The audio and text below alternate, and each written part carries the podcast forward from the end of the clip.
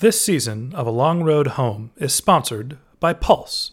Puls is a rapid response service that comes to your rescue when you need help fixing or setting up a connected device. Let's say you're in your car and you're listening to your favorite podcast. When you get to your destination, you get out and bam, it happens. You drop your phone at the perfect angle and you smash the screen. That's when you call Puls. Just go to the Puls website to schedule an appointment online, by phone, or by chat, and they'll send you a repair technician within 60 minutes. They only use the highest quality parts and will complete your repair while you wait. Most of the repairs only take about 20 minutes and they cost the same thing that you would pay if you took your phone all the way back to wherever you bought it. Puls offers nationwide service and they fix iPhones, iPad, Google Pixels, Samsung, almost every device. For those of you who are listening in California, Puls also offers device setup services. So if you're looking for help mounting a new TV, installing a connected speaker, or setting up your home alarm, a Puls technician will do the heavy lifting and setup while you sit back and relax.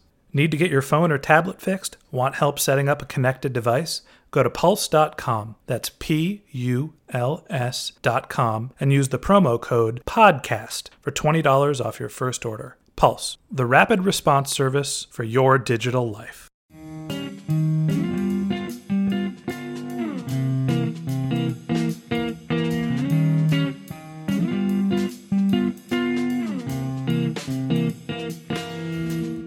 Listeners, and welcome to the first episode of the second season of the A Long Road Home podcast. In this season, our podcast is going to tell a story about sex, drugs, and rock and roll. But before we get into that, I want to give you a little background on this podcast. For those of you who are joining us for the first time, my name is Ben Shapiro, and I'm the producer of the podcast. A Long Road Home is a series of real world stories from the people behind the apps that you and I use every day.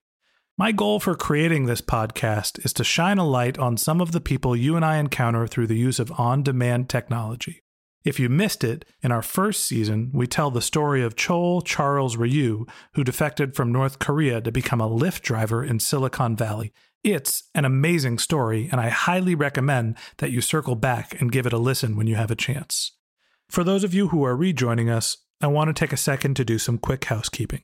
So far, a few thousand people have downloaded the Long Road Home podcast. First off, I want to stop and say thank you. When I started this project, I wasn't sure if anyone would listen, and your interest and support means the world to me. As a thank you, I've revised the format of this podcast so you can enjoy our stories with fewer interruptions.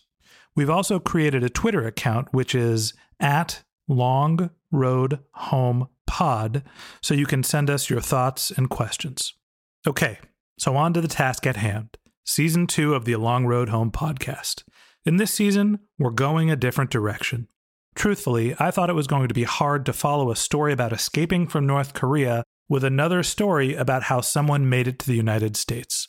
So instead, we're going to hear from someone who grew up in my hometown and has dealt with an issue that has touched millions of people across this country. Hart Bothwell is a singer songwriter that grew up in an upper middle class suburb south of San Francisco, and he now drives for Uber and Lyft in North Carolina. At an early age, he was forced to deal with divorce, depression, and social anxiety, which led him into an opiate addiction that almost ruined his life. Hart bravely and openly walks us down his path into and out of addiction and explains how his sense of self, relationship, and his love for music have been shaped by his struggles and recovery. Hart's willingness to tell his story of opiate addiction and recovery is something that I not only think highlights an all too common issue, but it also sheds light into the process of recovery and rediscovery, which I think is fascinating and inspiring. I hope you enjoy listening to this season of the Long Road Home podcast as much as I've enjoyed making it. Here's a preview of what we'll discuss. They got married very young. I remember a bullet going through our window. When they told me they were going to get divorced, it was a shock. My mom was remarried six months after. We don't face anything emotional. I got depressed and I just stopped caring. I just wasn't a good student, but I did have a knack for music. I don't want to be thinking what I'm thinking anymore. That was first time I ever got drunk. I felt like I should be very angry and sad. Girls trying to be cool and fit in. We had a ska band called Optimus Prime. That was the biggest thing that I had that meant the most to me during that time. I wasn't aware of any negative consequences at the time, but I think there were warning signs. Just started experimenting. It was a horrible trip. I just wanted them to approve of me, so I was going to do it too. I'm here with Hart Bothwell. Hi. So, welcome to A Long Road Home. Thanks. It's good to be here. Great. Uh, Thanks for inviting me. Yeah. So, to start off, you know, I'd just love to hear a little bit about your background and, and where you grew up. And so, tell us your story. All right. Well, my parents were both from a small town in northern Michigan called Central Lake, which has about a population of 700, and they met in high school. And this northern Michigan is like really beautiful during the spring and summer, rather. In the winter, it's more like the Arctic, and it's crazy. I mean, it's just there's nothing like that in San Francisco, obviously. You go up to Lake Tahoe, and that's nothing like it. It's just it's a different world during the winter but it's a beautiful place, and that's where my folks are from. So they're kind of like small town people, which High school sweethearts. high school sweethearts, small town people. That's not like a condescending term. It's just a different sensibility, actually, because there's a lot of very awesome people from this area, my cousins and other family members who've done crazy things. So anyway, my mom and my dad from Michigan, they both went to college and then in Western Michigan and Kalamazoo, Michigan, and then my dad went to law school and he got a law degree, and then he got a job out in San Francisco, and so they moved out to San Francisco to the big city and had my brother, and then they had me. I spent my early years up until the age of seven in San Francisco, living in Glen Park.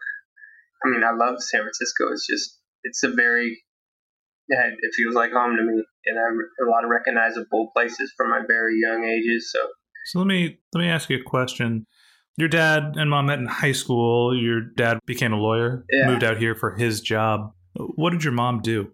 well, she majored in psychology, but she was a housewife slash mom for a while, and then later she became a teacher. But Mhm. yeah, it was kind of very like traditional. My mom's Catholic, and When did they move out here? they moved out here in 1980, I want to say, or 79 maybe. Okay, late seventies, early eighties. That's right. Yeah, they moved out together, and obviously, coming from where they came from, it's very, very different. They got married very young, and they're 20 or something, and I think moving out to a big place might have put a different perspective on things, and they kind of grew apart, or maybe they realized that they weren't that close. But anyways, I'm getting ahead of myself. So I lived in San Francisco till I was seven, then we moved out to a town where you're from, to Burlingame, which is like 20 minutes south of San Francisco. Beautiful place. It doesn't have the fog that San Francisco has, so that was nice. It was more suburban. Was your dad still working as a lawyer when you guys moved? What caused the move to Burlingame? It did have to do with the feeling of it being safe and just being more pleasant and laid back in Burlingame.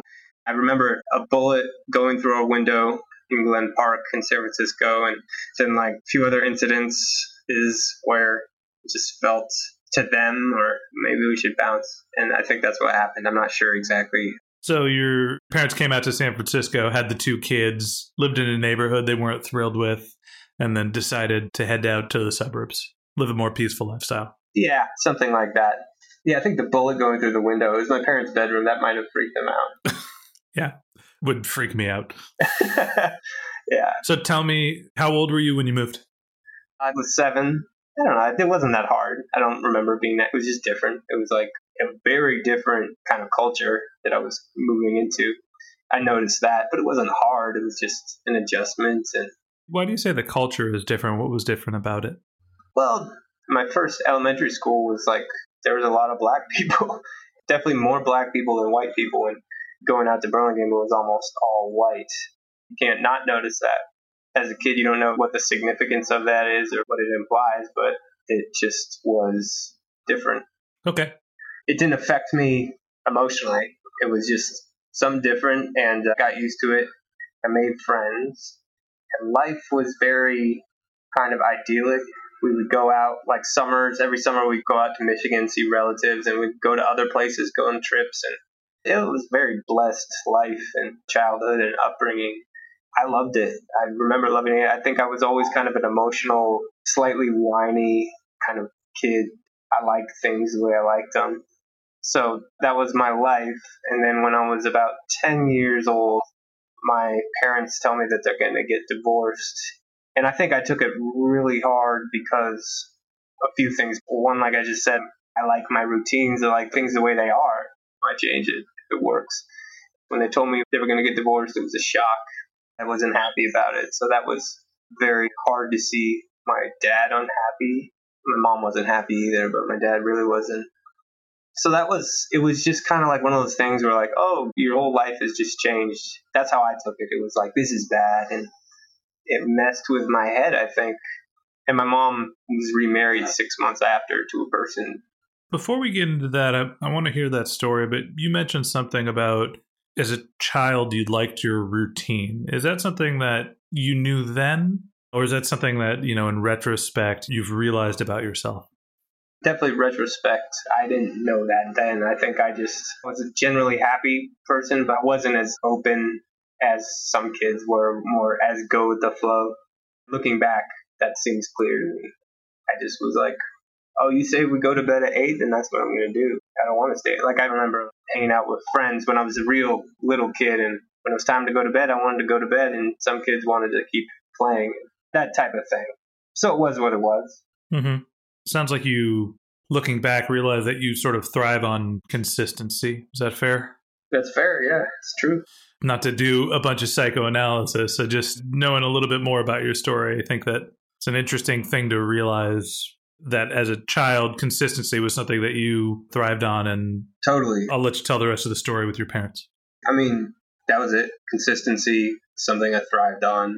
And I think our family culture was more like we didn't air our grievances and we didn't express ourselves emotionally. And I think I never saw my parents fight. It was more like they'd be in the kitchen whispering about something. And what's that? I have no clue. I'm not going to think about it. And my parents never really got mad at me. It was more just like, so it was just kind of like a lot of secrecy or just like, oh no, we don't face up to emotional things because we're fine.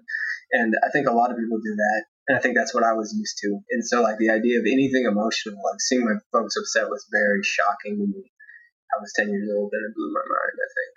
How did they tell you? They just came into the room where me and my brother were watching TV and they sat down and told us. And it was awful. It was awkward and really sad, I guess. Yeah. When I think about adults, I know now that I'm adult, like getting divorced, it doesn't seem like the saddest thing. It doesn't seem like, all right, whatever. But as a kid, it was like these two gods in my life were very good people, very like loving towards me. And that happening, the splitting up of this world seemed horrible to me. Okay. So you mentioned that your mom was remarried relatively shortly after. Tell me a little bit about that. I think a month or so before my parents got divorced. My dad had a coworker and our families became friends. I was friends with his son. So that couple got divorced like a month before my parents got divorced. And then about six months or a year later, my mom was married to that man who was a coworker of my dad. And I was suddenly living with my friend who was his son and his sister too. So let me walk through that. Your dad's coworker and him become friends. The coworker splits up with his wife. Your parents get a divorce, and somewhere between six months to a year later, your mom and the coworker get married. Mm-hmm. And then you move to the coworker's house. Where were you living? What was life like? Well, yeah, I started doing week to week, one week at my mom and my dad's ex coworker's house. Your stepfather. My stepfather's house, yeah. I guess like I was the type of kid, like I said, we don't like to express ourselves, so I didn't complain about anything, but I did passive aggressive sort of behavior. Like I never smiled in the pictures at their wedding. I think and that was intentional but I didn't really express it. I, I didn't complain, and I was not happy though. I didn't like the situation. It seemed like bullshit that I would have to live that because even at 10 years old, I knew that this was a major betrayal and this was a scandal and this isn't normal. Inside, I wanted to be like, fuck you, I'm not going to live with you. But I still like needed my mom's love and I still loved her and I didn't want to lose her. So started doing that, of living with them, and it wasn't horrible. It wasn't like they were abusive or anything like that. I just didn't like it. But then you grow and you just get used to it. and It becomes normal. I did get to hang out with my stepbrother and stepsister a lot, who I love, and I'm still close with. So that was a major benefit for me. Okay. So, like, I'm in junior high. I do remember that happening. That was a change in my life. And I know my interest in school just kind of fell off. I was a good student. I was on top of my things for whatever reason. And then I think I got depressed and I just stopped caring in junior high and I started getting bad grades. And in my family, school has been very important. My two step siblings and my older brother are all straight A students. And I was C's and D's and I got B's and PE and stuff. But like, I mean, C's are not horrible, but I felt like a failure at that age, and there was a lot of pressure to get better, and thought something was wrong with me. But I think I was just depressed and I didn't care.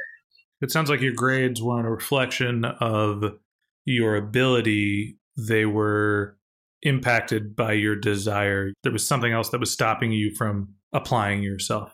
I think so. I started just thinking about the world and life, and I started spacing out more, and I couldn't focus because I was like, what is this? What's going on? Why is it like this? What does it mean? I thought it was all good. I had my family, and we were all good people, and now it seems like it's dog eat dog world. It's big bad world, and I guess that's something we all face to a certain degree, or we have to face certain aspects of that. So I think I was just thinking about that a lot, and it was distracting and depressing. So tell me what happens next? How does that manifest itself? So I just wasn't really a good student, but I did have a knack for music. I remember I wanted a guitar for Christmas, and one of the good things about the divorce was my parents both bought me things. So I got like double the amount of stuff because they both wanted to make me happy, and I couldn't help but benefit from that. And so I remember sixth grade, I got a guitar from my mom and a guitar from my dad. And suddenly I was like, that was it. I was going to learn guitar and started practicing. And by seventh grade, I was in a band and we played like Oye Como Va and House of the Rising Sun. I sang that at the talent show, or at least like some of the lyrics. I didn't bother to learn all of it. And Come As You Are. So, why were you so attracted to music? I don't know. I just felt like it made sense. I think it was expressing what I couldn't express in my regular life.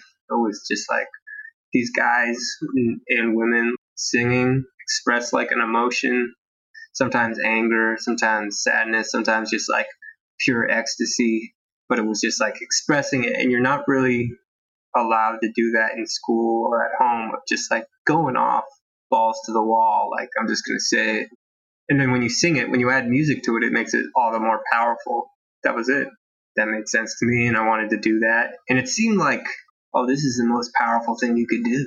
I don't know what else is more powerful than this. It's so mysterious and it so like speaks to the mystery of the universe. I mean, that's just my opinion. But yeah, no. listening to you, it sounds like a little bit of it was it's an outlet for self expression, right? Where you didn't feel like you could do that at home and didn't feel like you could do it at school and you had a lot of questions about why things work and all of a sudden the world was a different place and music served as an outlet. Is that fair?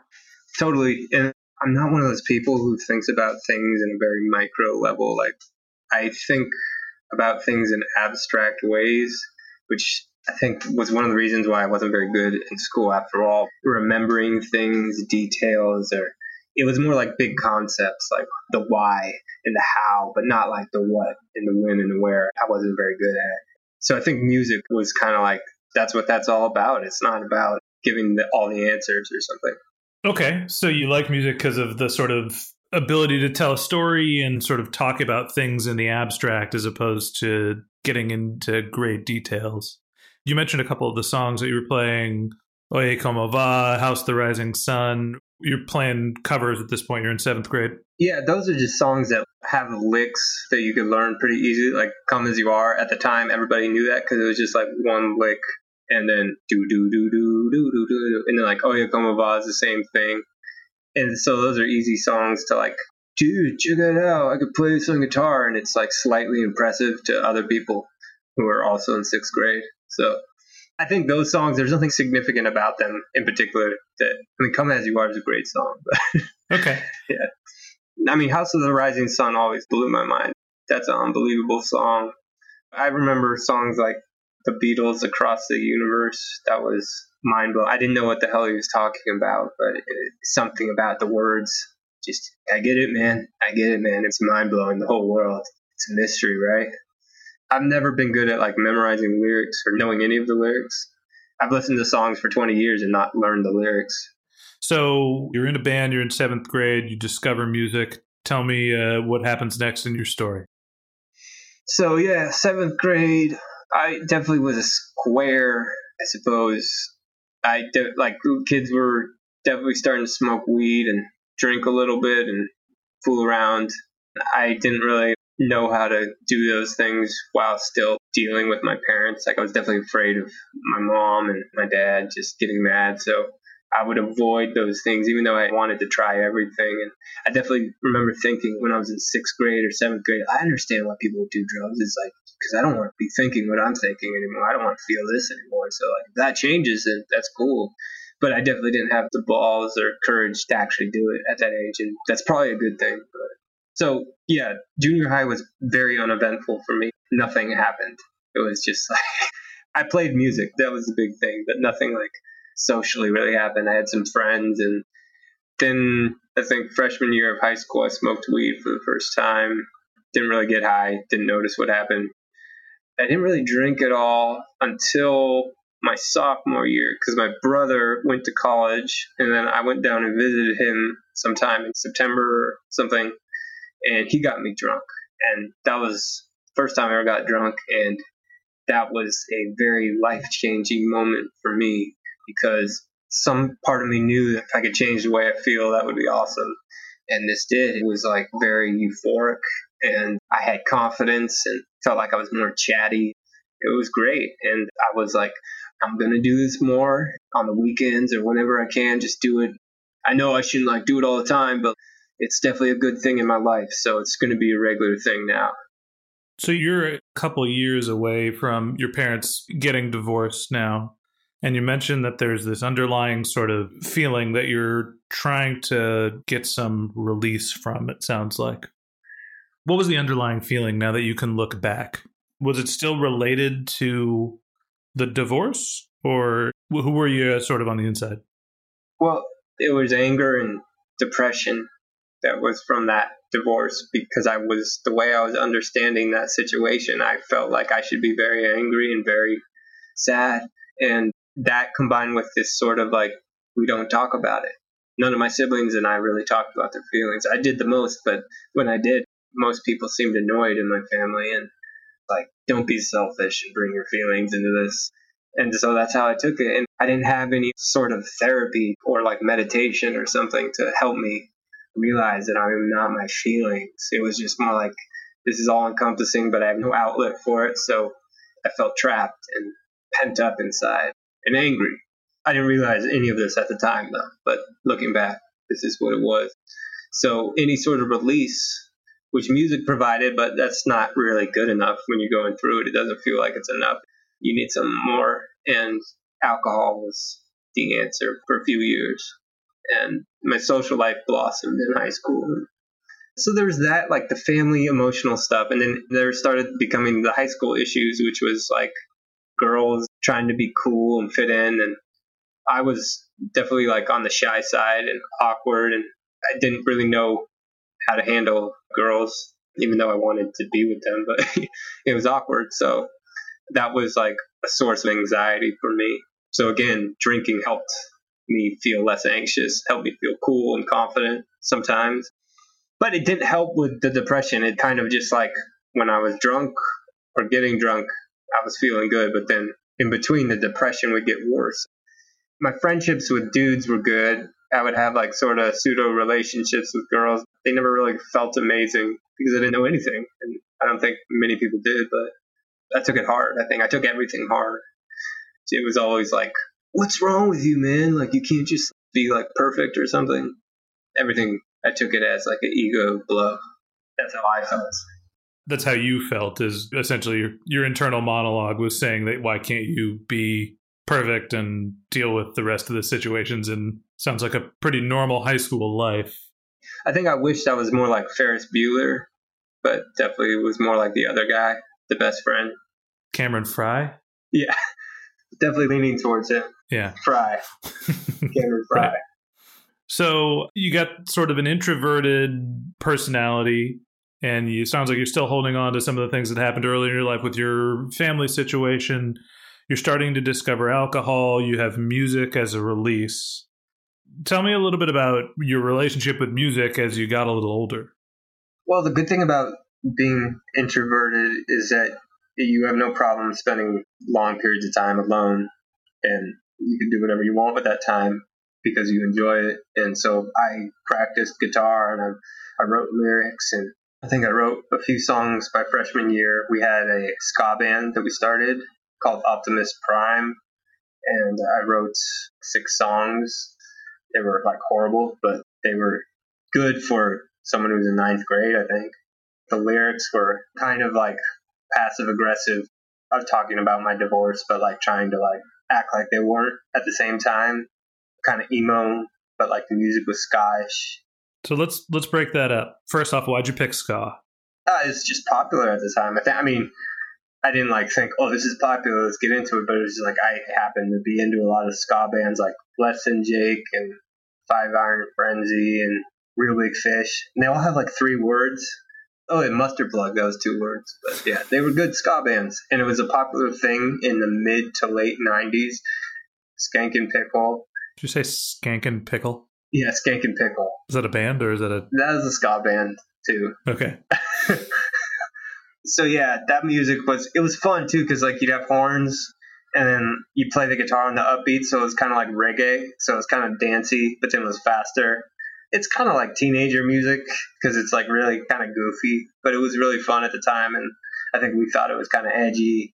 So you got this type of music that you said it's fun, little edgy, kind of high schoolish, maybe a sophomoric and then you're writing the lyrics. Yeah. And and I think you mentioned that they were a little passive aggressive. Do you yeah. remember any of the lyrics from any of those songs? I'm putting you in the Wayback Machine now. I don't remember the specific lyrics. I remember like a lot of songs were kind of tied into the divorce, and that was true. One song was kind of like criticizing the popular people in school. Oh, you're also superficial type of song. Like I don't know what the lyrics were, but it was that sort of vibe. Like, why don't you get it? Like, why don't you wake the fuck up? very common theme among high school punk bands. Sounds like a very popular theme amongst all high school kids that aren't in the popular crowd. yeah, exactly. I wish I was in that crowd, man. I wish. I mean, I would cringe if I heard it, but I mean, it was good though. It's like you actually made something, and that was, I think, to some people impressive. Just the fact you made something, and the, the fact that we as a group of friends like made something happen together. That was looking back, that's kind of surprising. Wow, we worked together, we did it. So that was the biggest thing that I had that meant the most to me during that period of time. And I pretty much we continued it doing it throughout high school. In freshman year it was ska, and then sophomore year it started changing a little. Actually, I think it was ska the whole time, but it started morphing into emo because I was getting more into bands like Jimmy World and the Get Up Kids and Dashboard Confessional. It really spoke to me because it was all about betrayal and heartbreak and insensitivity and relationships. And that was like what I was obsessed with that I would go over in my mind. I would go over my parents' divorce in my mind over and over. Like, why, why was it, what went wrong so I could avoid that? And then I would like get dumped by a girl and I would like, what happened? What's wrong with me? And then I would write a song about it and listen to music about it, just being obsessed with it. Jimmy World's a great band. Their newest album is pretty good, but that was my type of thing at the time. No, that's great. All right, so you got a band. Tell me a little bit about the social side. Who were the bandmates, and what was your social life like? It was cool because like I've always got along with guys really well. I've been kind of dorky, into movies, into music, and I'm not really into video games. I like sports, but just I like guys who like just want to fuck around and laugh and it was really fun hanging out with a bunch of guys, and they're still my core group of friends even now. And there was a few girls too who are great friends now. And I think I was just more maybe intimidated by girls and just awkward because I thought they were different or something. So you had to like, talk to them differently or something. I get it now. I understand what the error in my ways, but okay. at the time, that was where I was at. Good. So socially, it was like just fun. Like we were just always goofing around and we would drink, but that wasn't our main thing. We mostly like just make jokes and just have fun and be an idiot high school kids. Yeah, it's the best thing ever. I don't regret any of it. Maybe some of the drinking, but if I could change anything, I would just have more fun. But I think I was too emo or too neurotic, and that was the only thing to think about. If I could be less neurotic, that would be more fun. So yeah, playing in the band definitely had this built-in social society thing. We play shows at churches and rec centers, and people would come for some reason.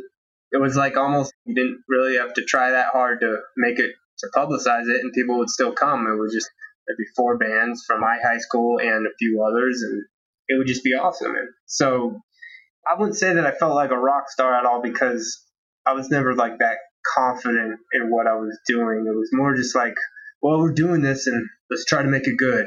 And the happy side effect of that was that there was like a lot of people to know and hang out with. So I had that going on. And then me and my friends would party a lot. My dad would let us hang out a lot. He would be gone sometimes. And so we would drink at my house a lot.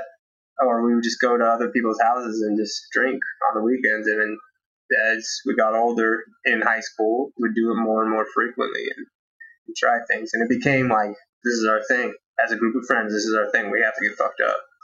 And I wasn't aware of any negative consequences at the time. It just felt normal. This is what needed to happen. But I think there were warning signs as I look back on what was happening. I wasn't necessarily happier. I was just like in these moments where I felt good. Yeah, it sounds like youthful experimentation doesn't sound like anything on the surface that I think a lot of people would reflect on in their high school experience. You know, like I experimented with alcohol in high school. Not that this is about me, but I sort of felt that it made social situations more comfortable and exciting. And it was dangerous because you're underage. Anyway, this isn't about me. No, that's totally it because you're doing something illegal, but also it's just harder to get booze so it was like an adventure just to get it. And once you got it, it was like, yes, we have it. Now Let's drink it. So it felt like just this big experience, which as you get older, obviously just becomes like something regular. And oftentimes it becomes a problem. But it was a big rush every time.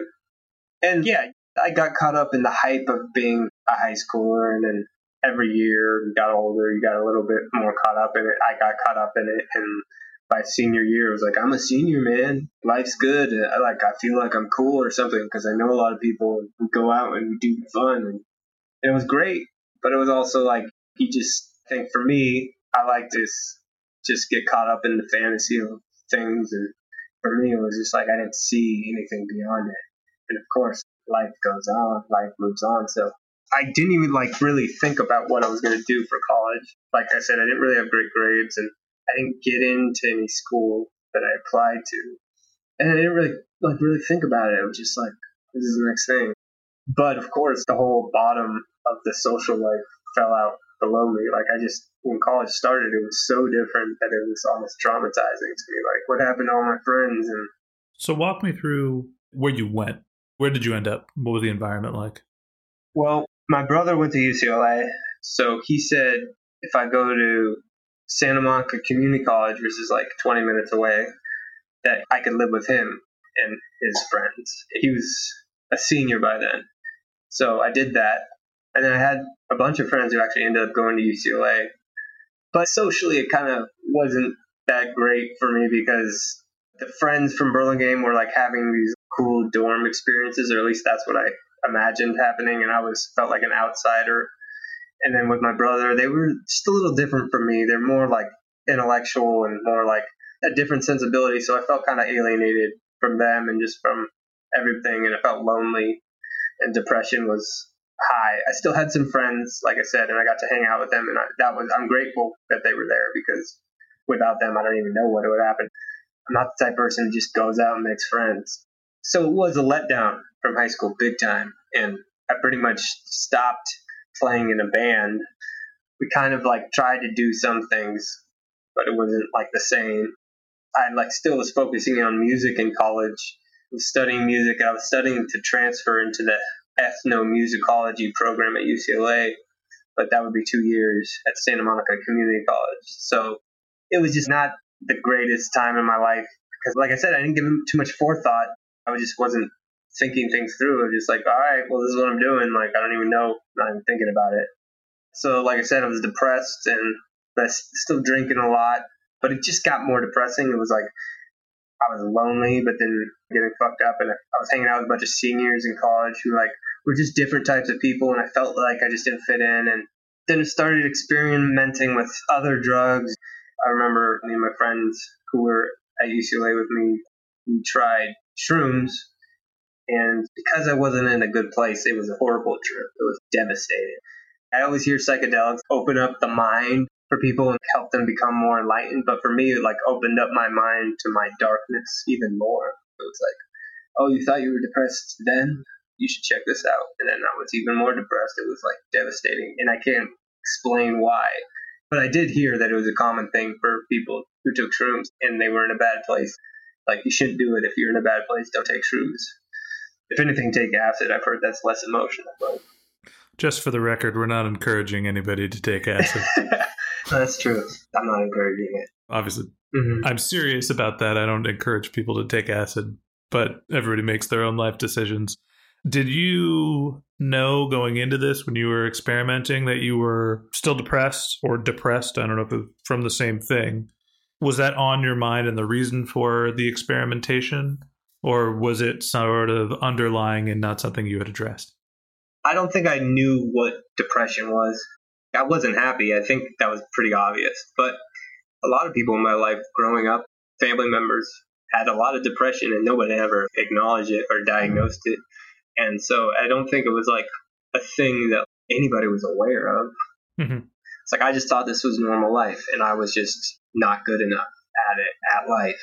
That was the reason why like some people were doing better than I was or like happier the reason I did shrooms was because my good friends were getting into it, and I just wanted them to approve of me, so I was going to do it too. And it was important to me that they liked me, and I thought that that was one of those things that might mess with that.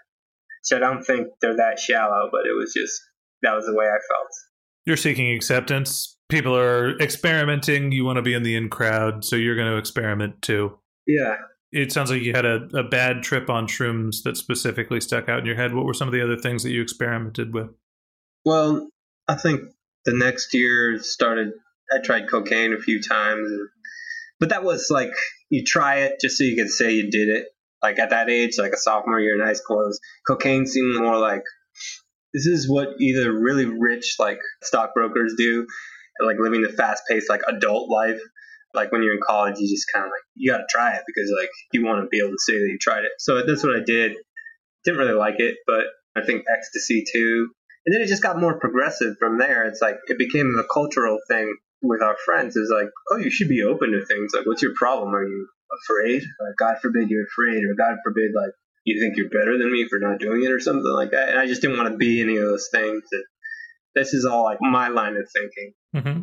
So throughout the years in college, the drug use just became more progressive and I tried all sorts of stuff. I don't know everything that I tried, but sometime near the end of college, I finally tried Oxycontin, which seemed way different from everything else that I ever tried. I remember the first time I took it, I was like in a car ride from San Francisco back down to LA with three of my friends two girls and a guy, and the girls were up front. One was driving, and one was in the passenger seat. And me and my friend were like in the back, and he like he was just like, "Hey man, you want some?" And it was like uh, OxyContin. I had no idea what it was, and he just gave me a very small chunk of a pill, like not even a whole one. And I swallowed it. Like it changed me. I was like, "This is the answer. This is it. This is how I'm supposed to feel. This is like the whole time." I should have been taking this because one tiny little piece of a pill can make me feel this way. Are you kidding? This is it. And it's a pill. It's something that's prescribed from doctors. It's not like heroin. Little did I know that it's exactly like heroin. It is heroin. But my thinking was like, oh, this is just like a prescription med. Like, what could be so wrong with that? So it's just something you should just like, if you have the problem that I have, which is I don't like the way I feel, you should be able to answer that with something. And I thought that was the answer. I've heard it described as like being like a warm blanket over you, or the feeling of like you've had a long day of work and then get in your put some sweats on or something. It's just like that for your emotions. It's just kind of like ah yeah, yeah, it's all good. Okay, we're gonna stop here for today. I hope you've enjoyed meeting Hart, and in our next episode, he's going to tell us how his experimentation with Oxycontin grew into a full blown addiction and how it changed his relationship with his family and his love for music. A special thanks to our editor, Panos Stupas, Chris Smith from knit.audio for helping us promote this podcast, and we'll be back soon with more of Hart's story. In the meantime, take care of each other.